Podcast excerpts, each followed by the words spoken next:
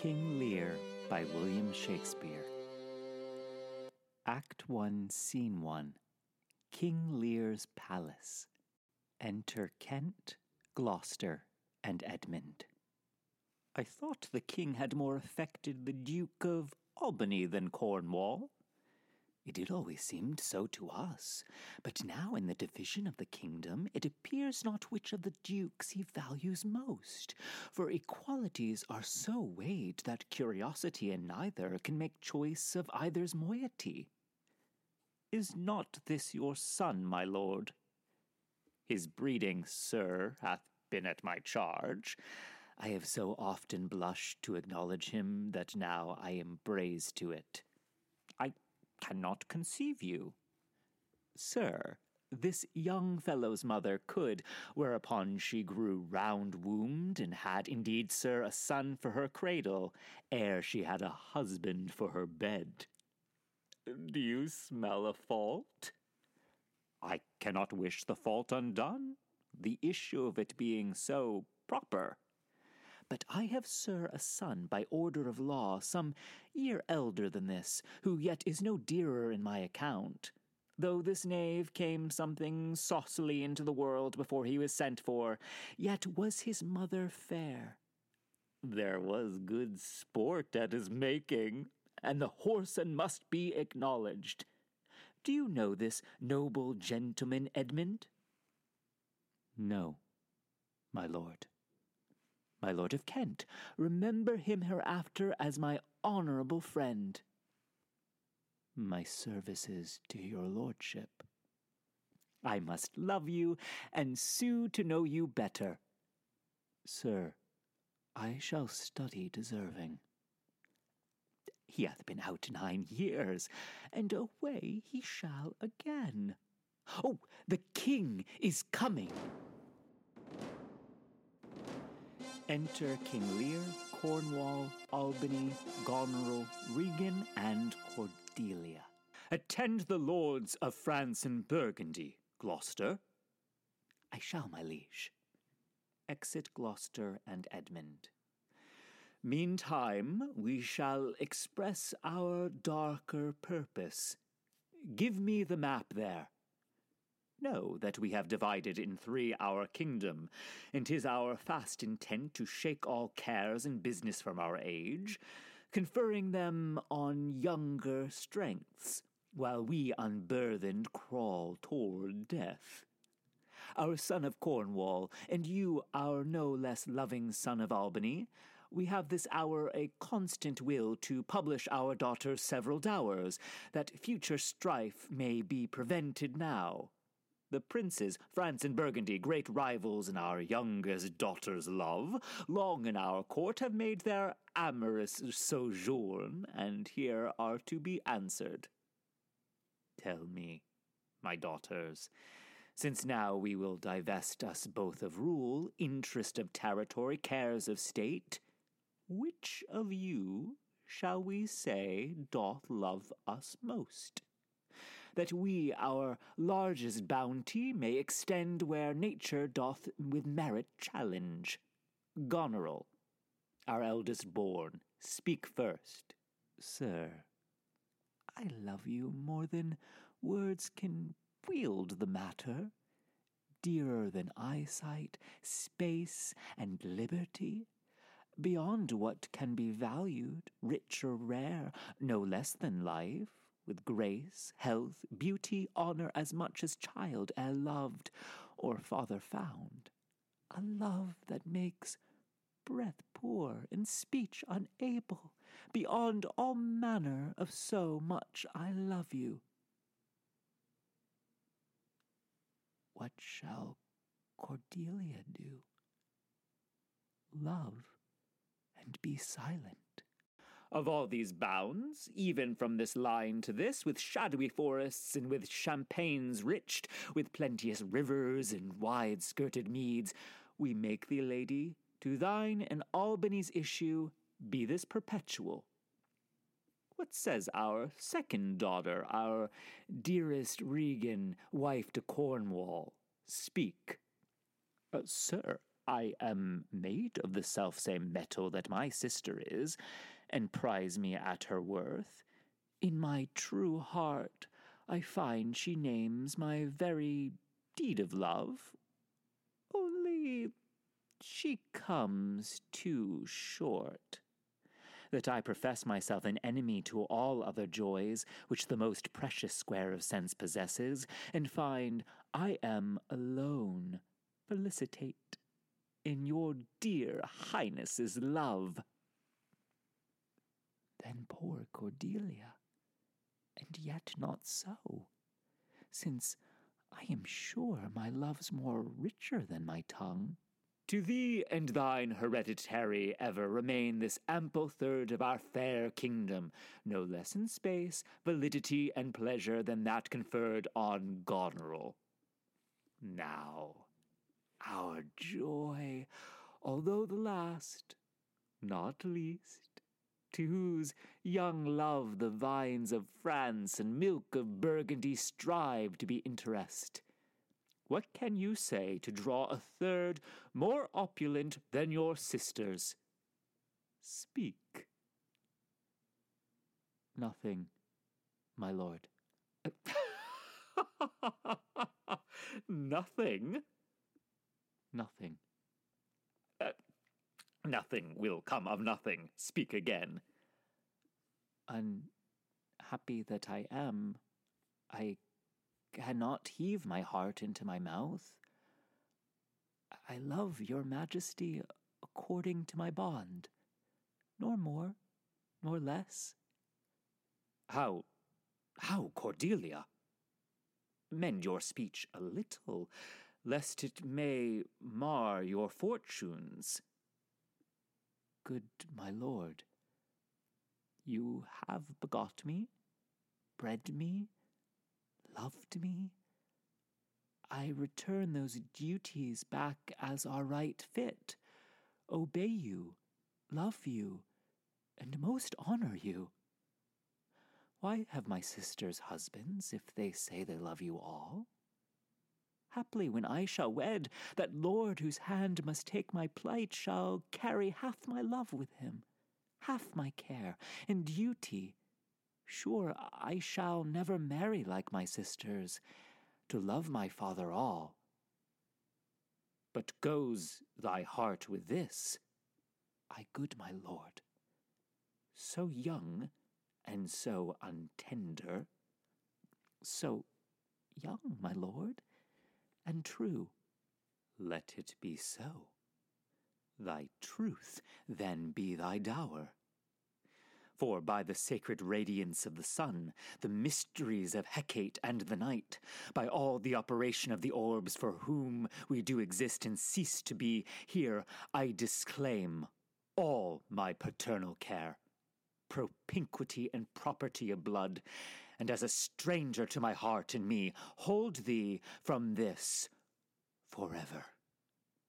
The barbarous Scythian, or he that makes his generation messes to gorge his appetite, shall to my bosom be as well neighboured, pitied, and relieved as thou, my sometime daughter. Good, my liege, peace, Kent, come not between the dragon and his wrath. I loved her most and thought to set my rest on her kind nursery. Hence, and avoid my sight. So be my grave my peace, as here I give her father's heart from her. Call France, who stirs, call Burgundy. Cornwall and Albany with my two daughters' dowers digest this third. Let pride, which she calls plainness, marry her.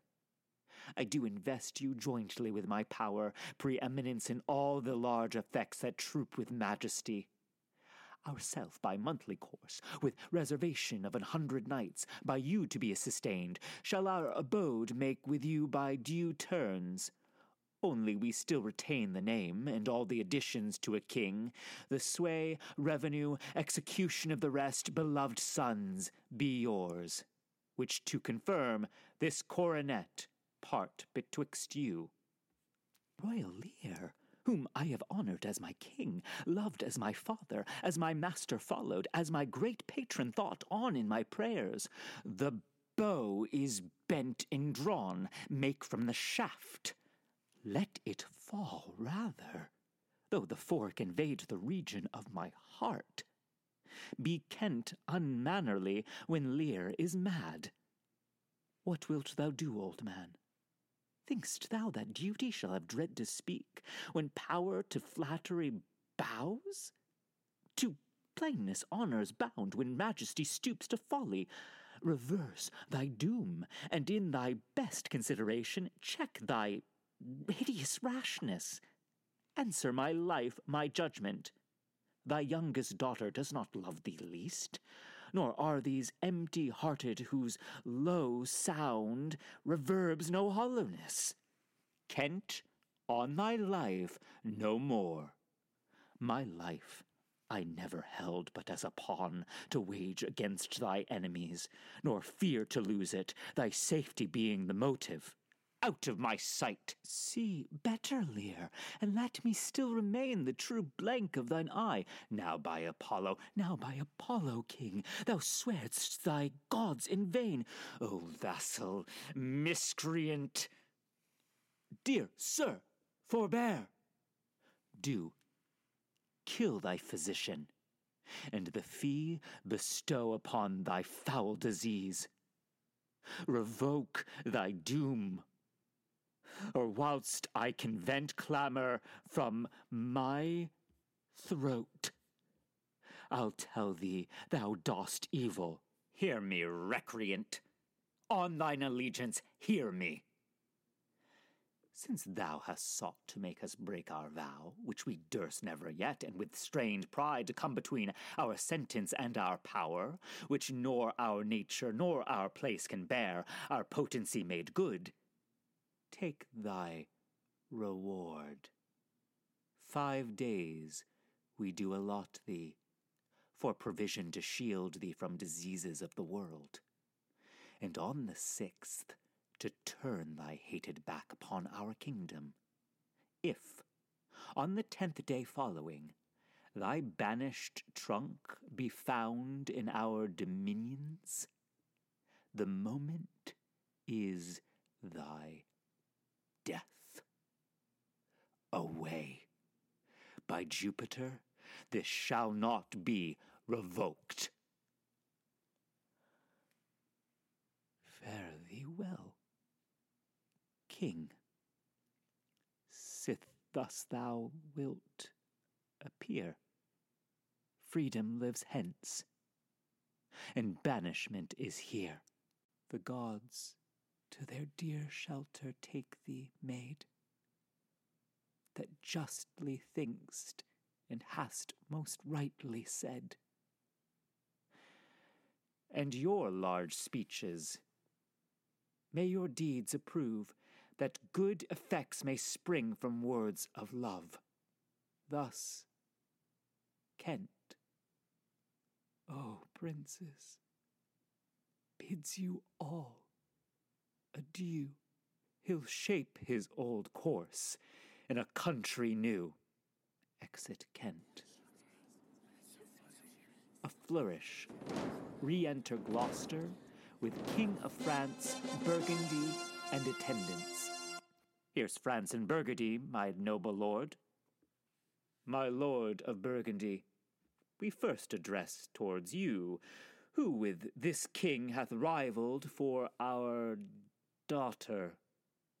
What in the least will you require in present dower with her, or cease your quest of love? Most royal majesty, I crave no more than what your highness offered, nor will you tender less. right, noble Burgundy. When she was dear to us, we did hold her so. But now her price is fallen. Sir, there she stands, if aught within that little seeming substance, or all of it, with our displeasure pieced, and nothing more, may fitly like your grace. She's there, and she is yours. I, I know no answer. Will you, with those infirmities she owes, unfriended, new adopted to our hate, dowered with our curse, and strangered with our oath, take her or leave her? Uh, pardon me, royal sir. Election makes not up on such conditions. P- then leave her, sir. For by the power that made thee, I tell you all her wealth. For you, great France. I would not from your love make such a stray to match you where I hate. Therefore beseech you to avert your liking a more worthier way than on a wretch whom nature is ashamed almost to acknowledge hers. This is most strange.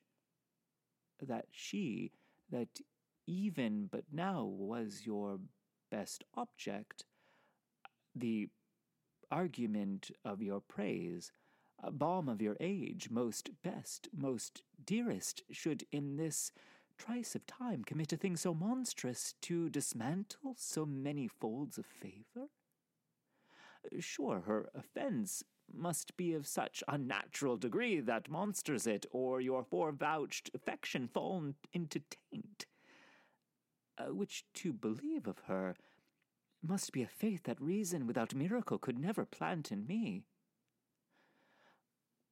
I yet beseech your majesty, if for I want that glib and oily art to speak and purpose not, since what I well intend, I'll do't before I speak.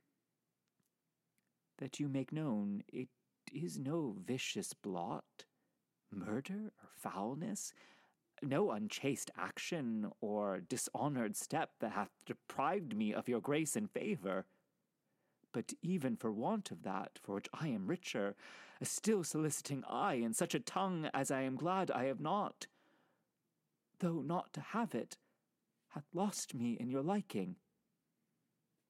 Better thou hadst not been born, than not to have pleased me better. It is but this tardiness in nature which often leaves the history unspoke that it tends to do?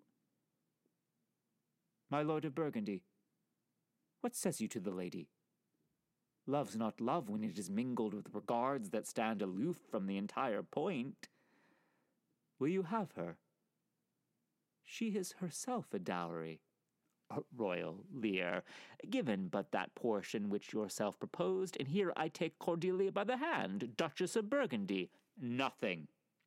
I have sworn, I am firm.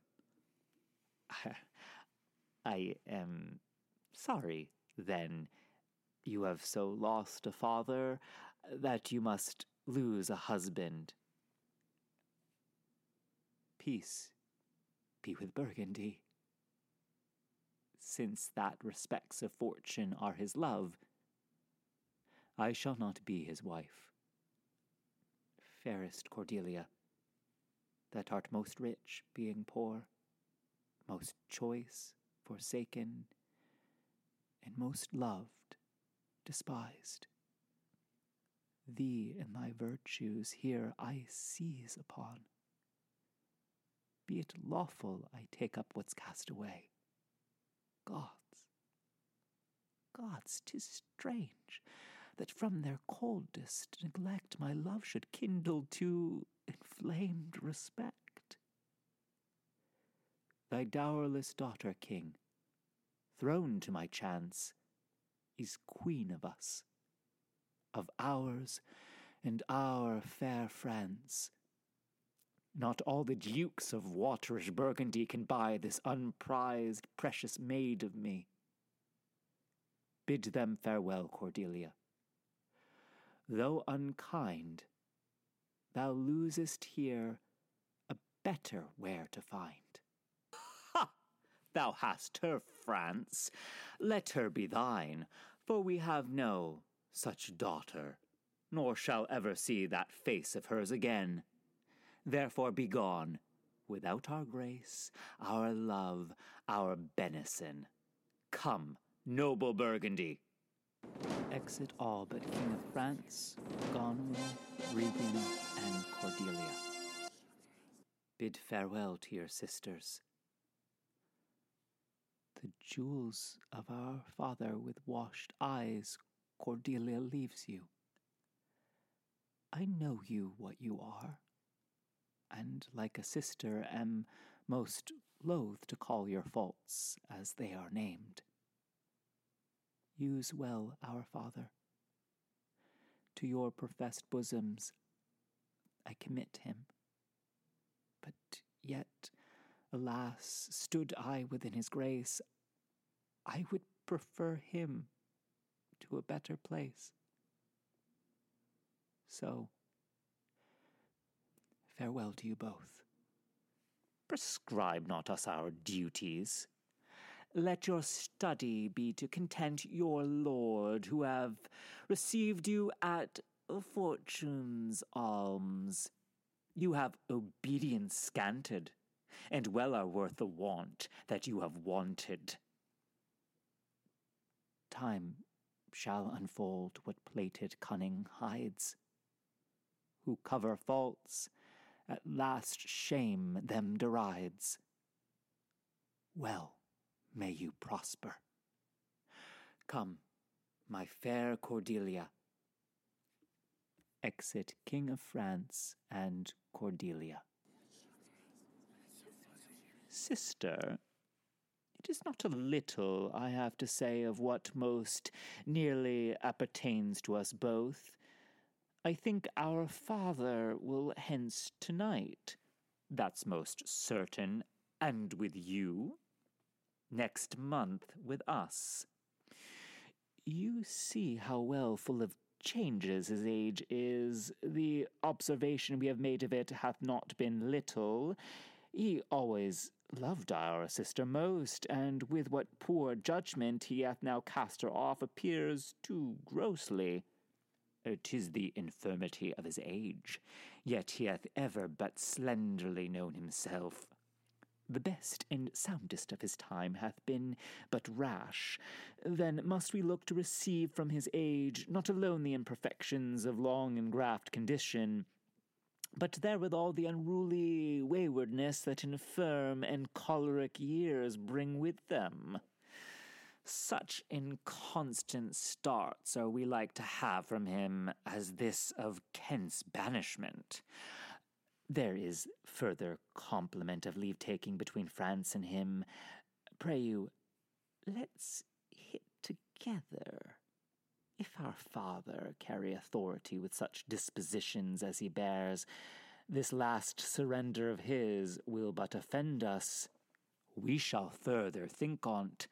We must do something, and in the heat.